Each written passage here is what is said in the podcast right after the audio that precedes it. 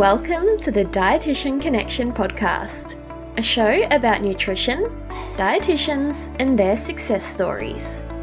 Through our conversations with nutrition leaders, we aim to inspire you, to connect you with like minded colleagues, to innovate and push you out of your comfort zone, to create robust debate, to encourage lifelong learning, and to empower you to create more impact as a dietitian.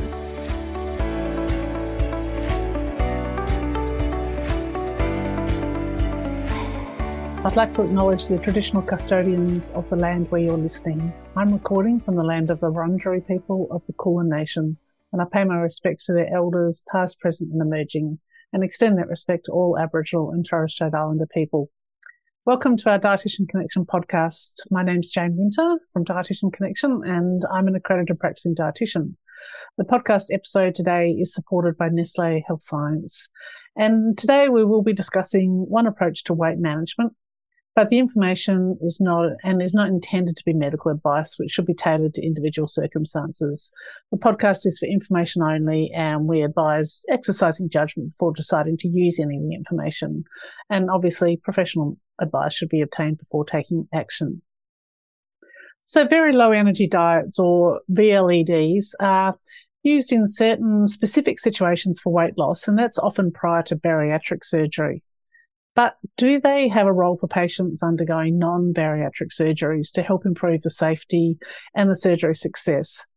Today, we're going to take a look at the use of VLEDs in this situation, how to implement them, the assessment of patient suitability, um, protocols to use, and working as part of the multidisciplinary team. And my guest today is Sally Griffin, who is currently competing, completing her PhD in this area. Sally is an accredited practicing dietitian and current PhD candidate at the Queensland University of Technology. She's got over 10 years clinical experience and is currently the senior complex obesity dietitian at Logan Hospital in Queensland, where she designed and implemented the successful preoperative very low calorie diet clinic for non-bariatric surgery patients, which has now been implemented across multiple hospitals and has also attracted international attention Sally's research focus is on perioperative care for patients with complex obesity, and she's really passionate about the integral role that dietitians can play in this specialist area. She's received multiple awards for her research and is considered a leading expert in Australia on the use of VLCDs to optimise patients with obesity for elective non-bariatric surgery. So welcome to the podcast today, Sally. Thanks for joining me. Thanks, Jane. Thanks for having me.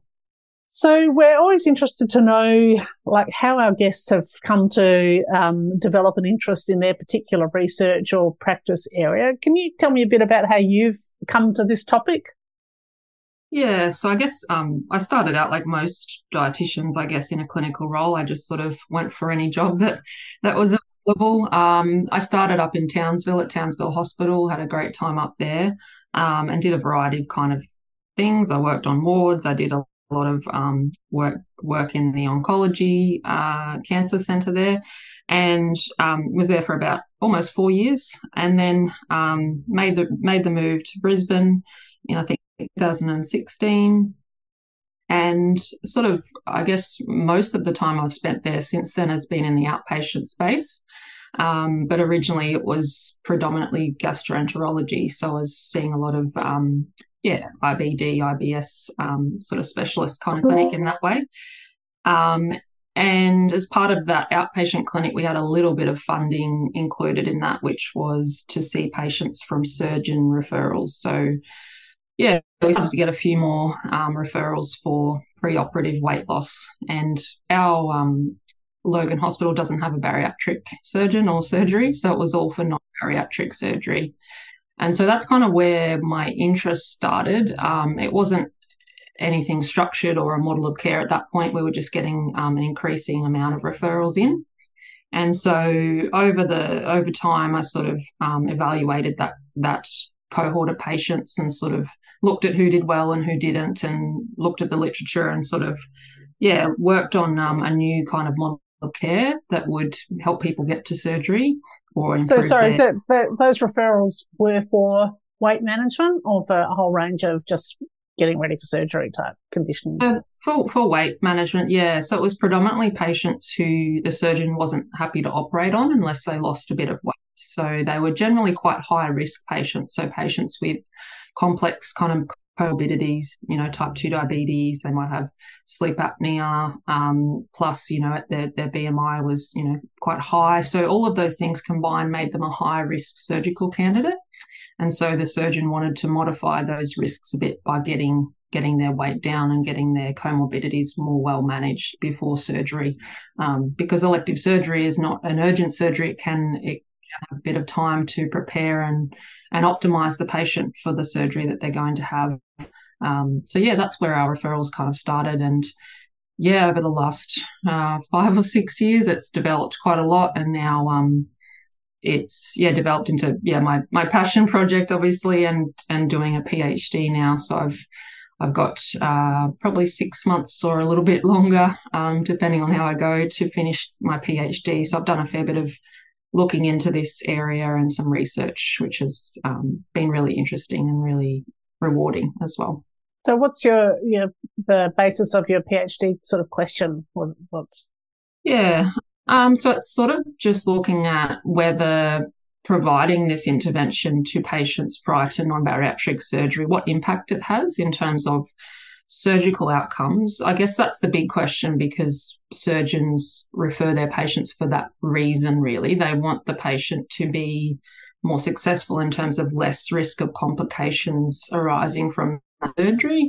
Um, but they also want the surgery to be less difficult for them to complete technically. Um, but in terms of the PhD, what I've sort of been seeing is that the literature around this is so scarce that I had to start quite small with this question. Um, and ideally, I would love to prove, and I think it probably will be proven, um, you know, in the next years. But I, I, would love to prove that this improves surgical outcomes definitively. But we we do need to know at the moment as well is whether this whether this intervention is acceptable to do as well and whether it's safe to do because it's just not known yet. We don't have a lot of information about, um, you know, how long should we do the diet for? What kind of weight loss will, you know, improve outcomes? So there's lots of questions around that. So my PhD kind of started looking at. I wanted to get to the surgical outcome part, yeah. but in the process, I kind of found all these other questions that needed to be answered before we got there. So um, it's been a really kind of zigzaggy journey, but but got a lot of interesting information out of it as well. So that will be your postdoc, Sally, is the, get into the surgical outcomes. Okay, so if we if we take a, a, step back to what the intervention actually is, and yep. for people that might not work in this area, perhaps you can just explain. And I've already used two different terms to talk about the same thing: VLED and VLCD. So, what that is, and what the the current evidence that you did find um, for yeah. use. Yeah, so the reason I, I tend to use VLCD um, only because I use that with my patients in practice. So I, I, find it difficult to interchange, but I know they're exactly the same thing, just a manner of speaking. Um, but I guess what it what it is in a nutshell is technically it should be uh, 800 calories a day or less. That's the very um, you know definitive term of what a VLCD or VLED is. Uh, but in amongst that, there needs to be, I guess, what also makes it a VLCD is it's a, usually a very structured kind of protocol or diet. Um, and it generally uses meal replacement products to, you know, um, provide the bulk of nutrients to that patient while they're undergoing a restrictive diet. So they're not missing out on, you know, getting enough protein or micronutrients. So that's really important that uh, you do that. I guess you can do a food based VLCD, but it's much trickier to get uh, everything in that you need. Um, and so, yeah, it's generally quite structured. Um, generally, the rule of thumb is for a um, a true VLCD. Generally, it's a twelve week, twelve week ish uh, intervention where after the 12 weeks probably should be more liberal with the amount of calories and things like that but under medical supervision you can change that time frame a little bit depending on the patient um, themselves um, and yeah, generally in a VLCD, you do need to have you know enough fiber and enough fluid as well to keep um, keep the bowels moving, but also flush out any ketones because most people, or I think probably 50% or a little bit more, would get into ketosis with a true VLCD. Um, so it's it's it's generally works by you know the appetite is suppressed with the ketosis as well, which helps them keep on track. So that makes a, a, a quite a big difference to some people. Um, and yeah, it needs a dietitian involved because what I've found at least is um, patients who are referred to us uh, can be complex. They are high BMI. So it's generally our average BMI is about 41. So it's not your average person on the street. We need to make sure we're getting enough protein in. So we need a dietitian to actually calculate how much protein and monitor them on the diet so that they're getting enough of that and not putting themselves at risk prior to surgery, which is really important as well. And when yeah. you talked about the need for fiber and fluid, um, for example, um, do they have um, additional vegetables or salad or those sorts yeah. of foods? Yeah, so generally you want them to have at least sort of two cups of um, uh, low starch vegetables as well um, as the products, and then um, at least two to three waters of liters of water um, generally as well. So yeah, that's that's really important, and often people uh, miss that out. They sort of come back to a review appointment and you check in with them and they're not having enough of either of those things. So it's really important to, to check in as well. Yeah. How long do you ideally get them on um, the VLED program for prior surgery? You mentioned it's elective, so yeah. there might be waiting time. So you might have 12 weeks, but I guess I'll, sometimes you don't have 12 weeks. Yeah, exactly. Yeah, it really depends on the type of surgery as well. So some are more urgent than others and um, but generally, we can give 12 weeks to people. It really depends on the referral as well and what the surgeon wants. Um, to get the maximal amount of weight loss, if it's really for reducing actual weight around the, especially around the abdominal organs and things like that, um, 12 weeks is generally what you'd need to get um, a clinically significant reduction in weight. And that generally means more than 5% body weight. And with our clinic, we generally, because we know we don't want to set people up to fail either, we don't want to give them a weight loss target that's so wild that they can't get yeah. there 12 weeks either. So we generally limit it to about 10% body weight loss. You know, we say to the surgeons, this is what you can expect. So if they need more weight loss than that, perhaps refer them a bit later down the line if they've if they've managed to lose some weight. Um, so, and then other types of surgeries might need just a really short term VLCD. So, um, in my PhD and in the systematic literature review that I did as the first kind of port of call, um, I found that this, the literature is really scarce around whether um, surgical outcomes are actually impacted in terms of surgeries like gynecology surgeries or orthopedic surgeries. But the type of surgery that we can kind of confirm that it does make an impact is surgeries that either involve the liver or are in the area of the liver that require the surgeon to manipulate the liver to get to the organ. So the short term VLCD can reduce the liver volume um, by up to 27%, I think, in the first four weeks. So we know that if if the patient's you know um, just got a bit of a fatty liver, or the surgeon knows that their their liver is going to be really large and, and difficult to manipulate, they might just ask us to do uh, two weeks pre-op VLCD just to shrink the liver down. So we get those as well. Um, and obviously, if a patient is more of a cut, cut one kind of surgery, um, they, they don't come through often, but if they are and they only have four weeks, then we just give them four weeks to try and get as much off uh, weight wise as we can prior to surgery. Right. So actually, um, if it's just the liver size reduction, a shorter period of time might actually be okay, as opposed to the ones where you're looking at yeah weight reduction total. Yeah, and it, and it's the literature shows that all of pretty much most of the majority of, of liver reduction happens in the first two weeks. So you, yeah, you right. don't really get a, a, continuation of liver shrinkage after that. It's it's mostly happens then. So it's actually easier for the patient too. You can imagine doing two mm. weeks, twelve weeks. Yes, easy. Um, yeah. You get the same effect. It's it's choosing which is more appropriate yeah. for that patient. Yeah. So what are what are the types of surgeries that you're seeing, the non-bariatric types of surgeries that you're seeing patients for? So I guess it would depend on people's uh, hospital and what they what surgeries they provide there. If you have a if you have a hospital that provides all sorts of um, surgeries, you probably get referrals from all of them. But we um, at Logan, it's a smaller hospital. It's not it's not a tertiary hospital. Um, our main referrer is gynecology, which surprises a lot of people. Um, and the literature is is zero. I can tell you, it's it's very very scarce. Um, so it's exciting that we're seeing such good outcomes with them. The surgeons love it. The gynecology surgeons absolutely love it. So most of our referrals come from gynecology for things like hysterectomy is probably the most common one. Um, yeah, and I guess the the thing that I've found anecdotally over the years is the women who come to us um, from gynecology tend to do really well because they're really motivated because they have symptoms that are limiting their quality of life and they need the surgery. So they have pain or they have, you know, excessive bleeding and they've got anemia. They're really fatigued, so they need to get this surgery done as quickly as possible. Um, so they're they're really an interesting group. Um, aside from that, we have probably the next group is probably general surgery. So that's predominantly um, laparoscopic cholecystectomies and hernia repairs. Uh, so that's the next kind of group. And then the next one will probably be upper GI um, surgery. So we we don't do oncology at Logan. So we only have um, basically hiatus hernia repairs.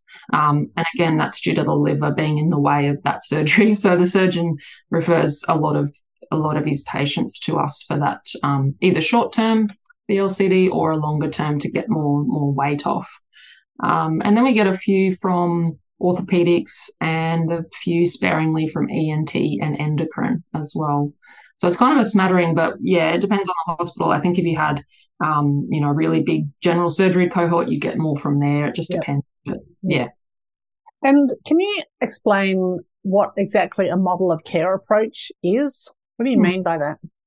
Yeah, so we um we ad- adapted ours and and kind of redesigned it based on what was working and what didn't. So we made a lot of mistakes along the way because it wasn't being done in a model of care way that I knew of. It was sort of you know surgeons would refer and you might put them on VLCD, but then there's no structured way of well, how do they, you know, then what happens for the surgery plan and, um, you know, how much weight loss are we asking for patients to lose? So it's sort of, it was quite unstructured. So the way it is at the moment is that we have a really, um, really streamlined approach. So basically, we have an eligibility criteria that we stick to quite strictly, and that really works well. So our eligibility criteria mm-hmm. means that we can only get referrals from surgeons. Um, we don't we don't take referrals from um, outside of that surgeon's assessment because that's the definitive thing that will allow someone to go to surgery or not. So it has to be from the surgeon, or sometimes it comes from the anaesthetist who's also seen the patient and has, you know, discussed the patient with the surgeon. Um, the patient has to be uh, within that weight loss target, as I said. Um, so up to 10% body weight loss to to go to surgery is acceptable to the surgeon and they've agreed to that. Um, so that's really important. And then um, obviously the patient sometimes this falls on the dietitian at the first appointment, but we do ask the surgeons, they're pretty good at it at the moment, is to just briefly outline to the patient what would be involved. Um, you know, you can just say it's a really basically like shakes and it's it's quite restrictive and it's a bit difficult, but the dietitian will help you. Are you okay with that? And so um, getting agreement from the patient to then refer to us. And so I guess the model of care is that we see them every two weeks. It's quite an intensive sort of program. Um, we're checking in with them. We're doing bloods. We have a bit of um, extended scope of practice to order and um, action any bloods that need to be done for safety reasons. Um, and then we do have a bit of a, a flow chart, which is that if someone gets to 12 weeks um, and they haven't really met their target or they don't, you know, we're not really sure if they're going to get to their target. It will then be the surgeon's decision whether that patient goes to surgery or not. Um, so that kind of works well because then it's not just the patient trying and trying and trying. We have to sort of call it at some point and get the patient reassessed. Um, and often what happens is, and in one of my studies, we found that 70% of these patients got through to surgery and even the ones that didn't, you know, quite reach the target, the surgeons were still happy to go ahead because the patient had, you know, they might have only lost a few kilos perhaps, but in in the course of the program they'd improved their blood sugar control and they'd started exercising right. and so they've done a few things for their health and they've done their best and so at that point we sort of advocate for the patient and say look i think they're as optimized as they're going to be um, so the benefits outweigh the, the cons then of going ahead yeah uh, and they are in a better condition than yeah. when they had started yeah i was yeah. going to ask actually that you said that the surgeon um, sort of briefly says that this is what's in store, the VLED program. So when the patients uh, present to you, they already know that that's they're signing up for. Or yeah, most of them. there's always there's always the odd one that's that's sort of like, what am I doing here? Um, that was what it was like at the start, to be, right. to be frank. So that was also a really uh, difficult thing to contend with when you you've got a patient mm. turns up and, and they're really shocked or they're they're not really sure what they're doing there so I think that's a really important ingredient of a successful model of care is that the surgeons who are referring are understanding of what's involved and we, we had to do a lot of education and sessions with the surgeons ongoing about this. The, the new ones that come in, we have to sort of explain, you know, please tell your patients what's involved and just ask for their permission to refer. Um, so you get consent. And so, yeah, it doesn't have to be, a, um, as I said, a, a long explanation. It's just a quick we've got this clinic, this is what they do there, this is the plan. Do you agree? Can I refer you? And, you know, then they refer if they do. Yeah. And I imagine for the, from the patient's perspective, it's a much more secure feeling knowing that everyone involved in the surgery is advocating the same thing. Surgeon, dietitian, yeah. anyone else they see knows about it. Um, so what, how do they respond to it? Like the patients generally, are they pretty positive? Yeah. Do they see it as just part and parcel of the surgery basically as a package sort of deal, or are they reluctant? Um, I think it's probably testament to the, the, the length of time we've had it in place. I think as time's gone on, it's gone gotten lots better. Um, as I said at the start, we had patients turning up who weren't keen and didn't understand. Mm. But once we got this kind of in motion and it was well understood before they turned up, we I would say quite rarely now I have the patient who really doesn't want to do it. Um, I think now what happens is that patient is not referred to start with. So there's probably a lot of patients that, that aren't suitable that aren't being referred. Um, but by and large, at the moment, we I see a really positive um, response, and that's been you know shown in research already. Is that you know if you have someone who's been well supported with a really structured way of doing something, and they understand what's involved, and they know that everyone in their care is you know, on the same page and they're not going to get told something different down the track. That's really important. So that's that model, which is that, you know, uh, we tell them at the start what to expect and then they know what to expect as things go on. So yeah, I think that helps a lot. Yeah. And just on a side note, just you mentioned that you have uh, in extended scope of practice the ability to order bloods. What sort of, for people listening that might be interested in doing this, what sort of blood tests do you ask for?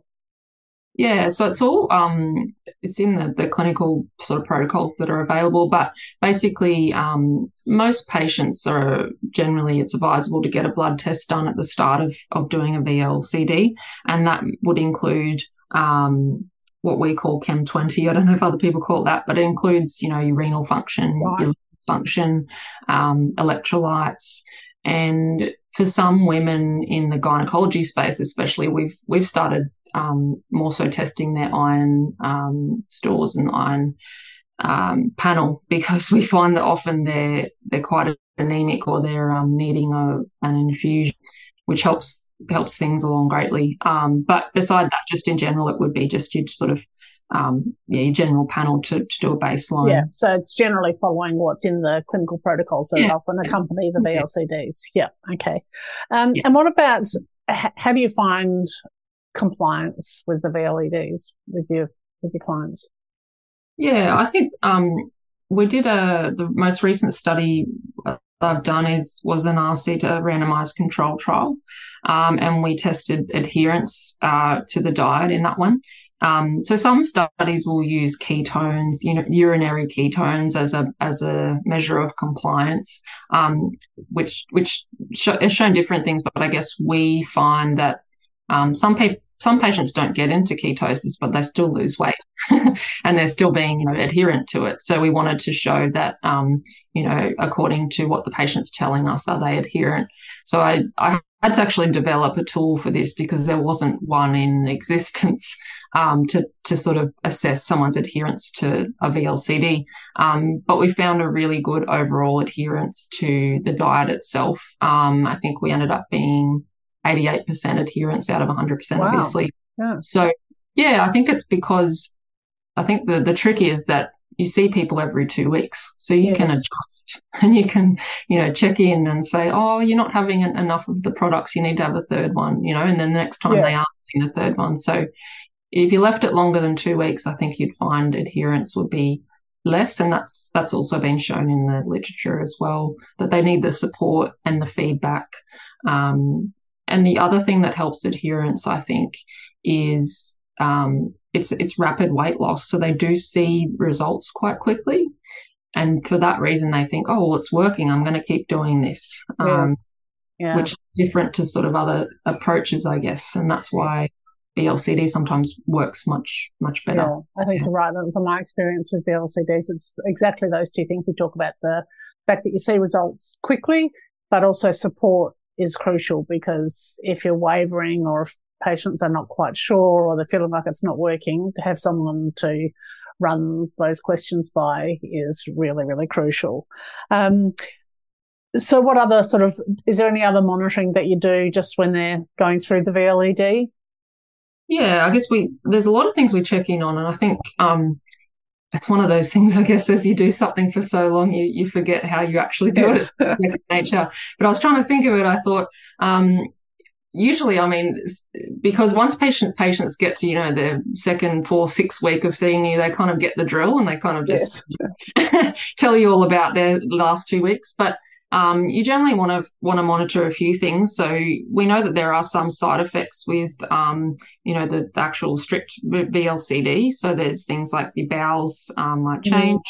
Mm. you might get some side effects of ketosis, especially in the first um, week or two, and that can be things like a bit of lightheadedness, headaches, um, things like that. So you just want to monitor for that and make sure that number one, they're they aware they're aware to expect that because that's another thing is you don't want people to be surprised and think something's wrong where it's just a side effect of the first few days getting your body into the ketosis.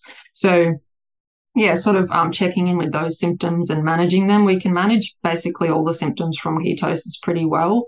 Um, with bowels and that sort of thing, the most common thing I see is constipation. Um, and that's just due to, you know, eating a less bulk of food, but also sometimes they're not getting enough fluid uh, or fiber in. So sometimes it's just adjusting that, more vegetables or adding a fiber supplement, supplement in. Um, and yeah, bloods as well. I guess if you're worried about someone or you need to check in with bloods midway through is also is also important. Uh, especially people who have, you know, existing underlying um, disease states that you want to check in on and make sure that they're being safe with what what you're providing. Um, yeah, and I think the other thing is, of course, weight loss. So the easiest way to assess if something is working is just to assess the, the weight and how the weight's changing. So we generally say, and I'd say tell, tell patients up front, if we're getting, you know, about a kilo weight loss per week, then that's generally what we would expect and hope for. And so if we start seeing that, you know, week to week to week, it's not doing that, then we might need to change something or really assess what's happening um, and adjust our plan accordingly. Yeah. And are there patients who are sort of a definite um, ruled out of VLEDs that are not eligible because of risks or something else? Yeah, I think there are ones that you just wouldn't, um, it wouldn't be appropriate for. Um, there are, like in, in the clinical protocols, there are, you know, um, contraindications. So people that really shouldn't be doing a strict um, 800 calorie, low carbohydrate diet. Um, and they do say that, you know, you have to be cautious of people over the age of 65. Um, and for, for us though, that, that's something we've had to look into because of course with surgery and an aging population, you get so many more patients that are over 65 that, um, still require some weight loss and would benefit from it for surgery. So we just use a, a, modified version of a VLCD for them. We don't do the 800 calorie calorie diet. We might still use some meal replacements, but we do a more low calorie diet and do the same structured protocol, but it's just that that difference in in what they're able to have. Um, so age is one thing. The other thing is, um, and people often ask me, is about cancer and cancer surgeries for cancer.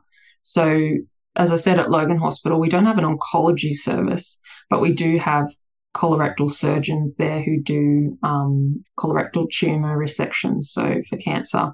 Um, so people might, it, it's a really interesting area that needs much more expo- exploration because the problem is is getting larger. We have people who are in bigger bodies having surgery for cancer that would actually benefit from having a smaller amount of fat around their um, so it's a really tricky thing because we're, you know, as dietitians, we're taught, well, you can't have someone losing weight that's got cancer. It's really, you know, um, so with us, we've the odd person that gets referred for a colorectal tumor, we do um, a pretty specific eligibility criteria check for them to accept them. So we, we have to discuss that patient with the surgeon for one.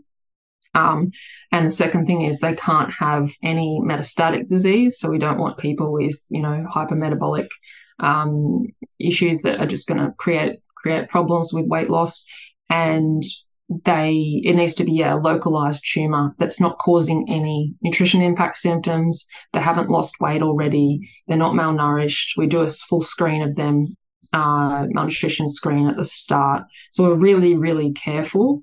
And the other thing is what we do is throughout their VLCD journey is we're checking in more often. it sounds insane, but we I like to call them each week because I feel like there's very narrow narrow um yeah for error. We want to make sure that they're following what we want them to do.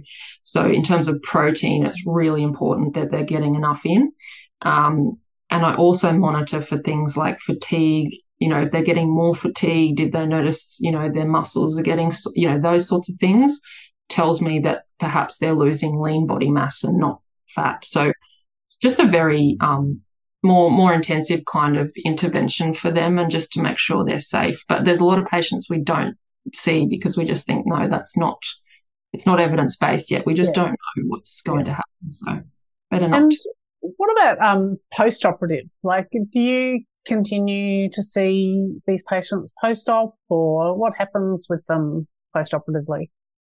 Yeah, so I guess um, with our service, and, and people probably will find this as well, um, we we do have to limit it to a pre-operative service because that's what our funding is, and yeah. that's how the model works. If we did keep a hold of people, we'd need a whole lot more funding to keep mm.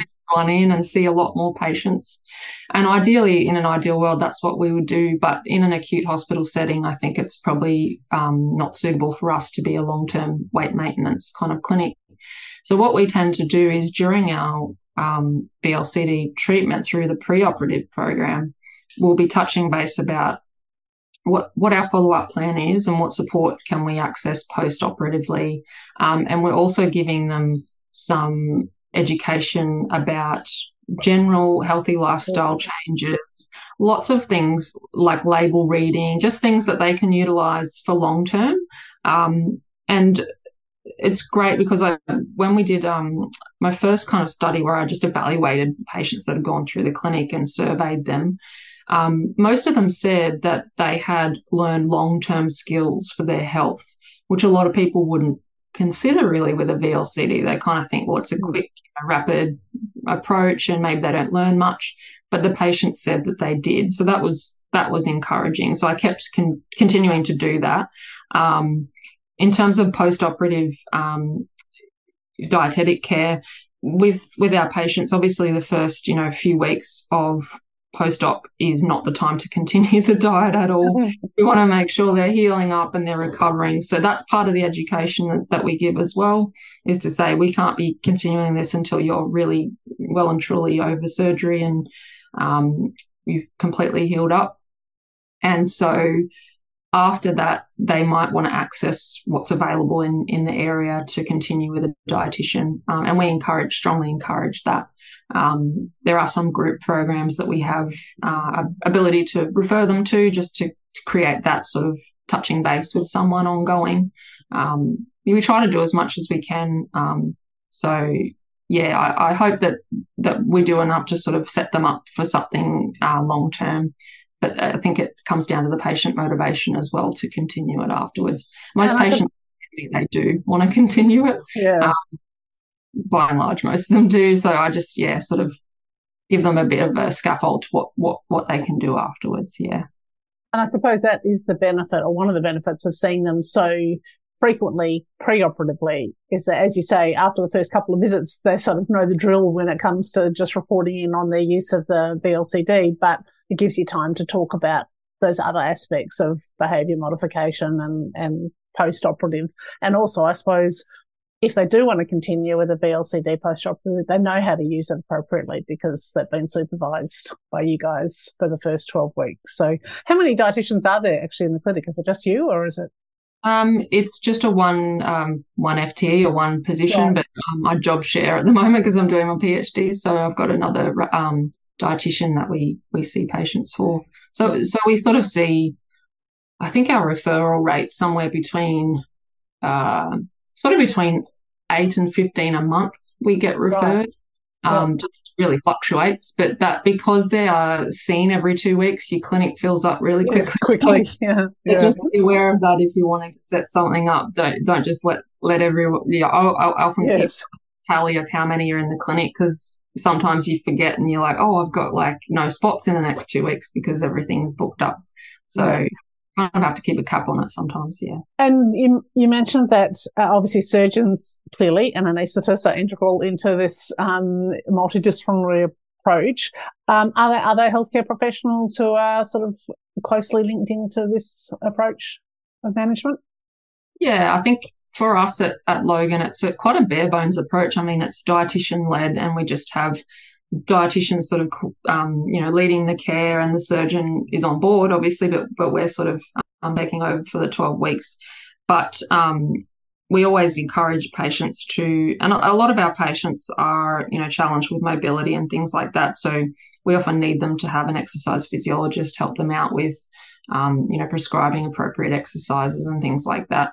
But unfortunately we don't have a full you know, multidisciplinary clinic, so to speak. Um, other sites do. Um, so other sites are really well set up with that, which is fantastic. So they have, it's more of a, you know, a full complex obesity sort of service. So they might have a, an endocrinologist, um, a pharmacist, physio. Um, they might have, you know, group exercise classes, things like that. So that would be my dream. That would be fantastic.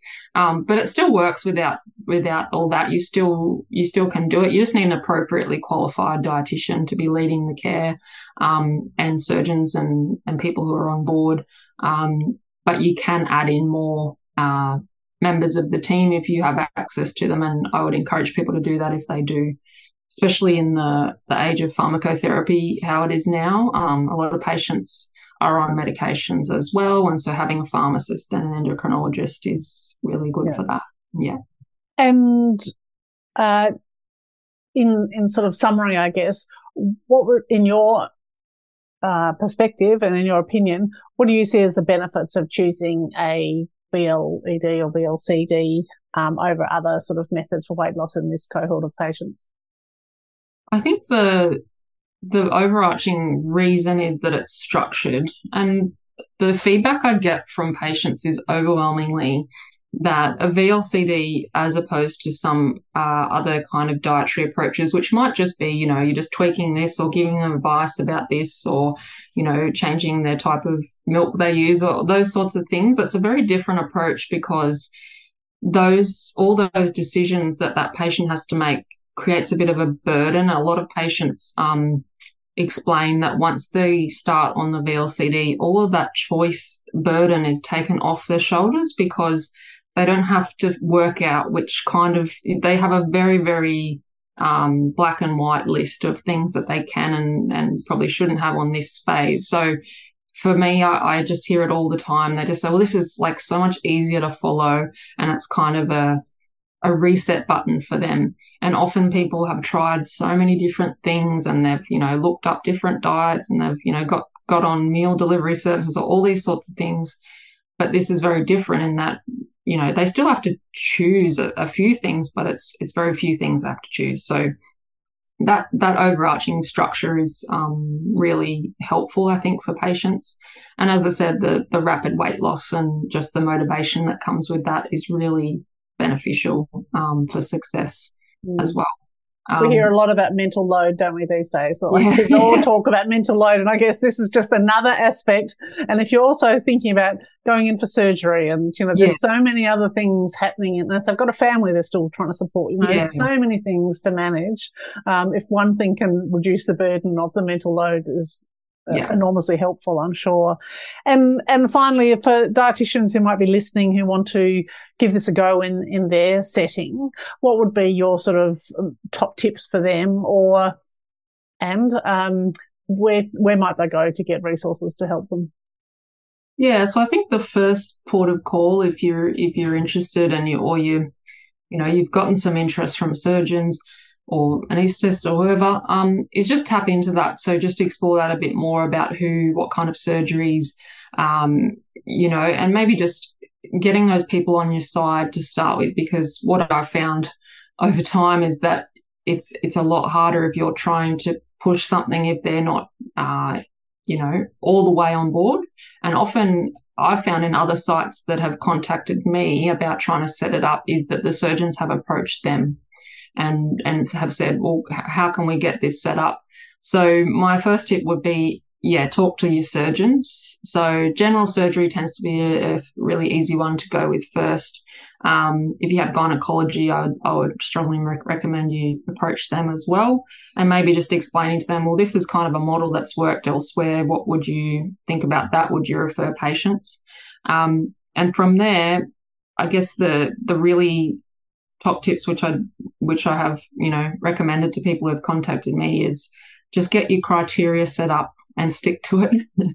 Because you will find that if things get a bit lax and you you start sort of accepting people who don't quite meet the criteria or it becomes a way and and, and this is from when I started this was what was happening. It can become a way for surgeons to refer their patients to something and then lay their hands off. They're kind of, yeah, it can be a, a sort of a, a, paper pushing exercise for them. So you don't want that. You want it to be an active model of care and a really structured one. So I just encourage people to be steadfast in, in the eligibility criteria and really be, um, have open communication with your surgeons. Um, I think, like as dietitians, often we only deal with surgeons on the ward or in an inpatient setting, but they're really great. Like they've been overwhelmingly supportive, and the consultant surgeons are the people you need to to talk to. So it's all about the communication and the team. Um, and if you have any interest in setting something up, um, I, I do get emails from time to time. I've got a fair few recently.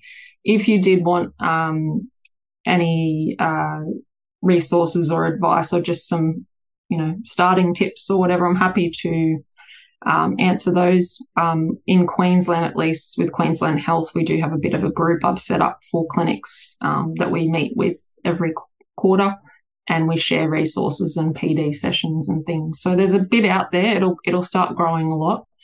But um, the other thing is you can always access um, training uh, from VLCD um, prescription and monitoring um, online. And yeah, there's a few avenues. But if you're wanting to start to set up a model of care like I've sort of described, I think you need to yeah talk to the surgeons involved first. And yeah. some of your um, some of your early research um, is obviously published now. Yeah, so I've got two publications, and I've just submitted one, and I'll submit another hopefully today or tomorrow for publication. Um, so the first one was just, as I said, a, a kind of a, um, it was just a, an efficacy study of the clinic. So basically looking at did patients lose weight? Was it feasible? Did they turn up to appointments? Was it safe? And did um, surgeons and patients find it helpful? And they did they like it? Um, so all of those were met, luckily, and so it was um, you know effective. And so that was published 2021. Um, and then my other one that was published was a systematic lit review, as I said, um, about whether it actually impacts on surgical outcomes. So those two are published. The other two Um, one's an RCT and one's a retrospective observational study. Um, they should be out for publication hopefully in the next six to 12 months. you never know. so keep an eye out for those and we'll put links to the two published ones in the show notes so people can easily access them. So Sally, thank you so much for your time today. That was a really interesting and comprehensive approach um, or, or, guidelines about about your setting in Logan Hospital, and it's it's really nice to feel that you're doing something so that has such great positive um, outcomes for patients who are facing surgery and particularly in non-bariatric because we've heard a lot about using VLCDs prior to bariatric surgery, but not so much in the other areas. So I'm sure everyone um, who's interested in this will will find that really really helpful. So thank you so much for your time, and thank you also to Nestle Health Science for um, supporting our podcast today. Thanks very much. To get all of the links and resources we discussed in this episode, you can go to dietitianconnection.com slash podcasts. And if you'd like to support the Dietitian Connection podcast, please leave a review and a rating on the Apple Podcasts app.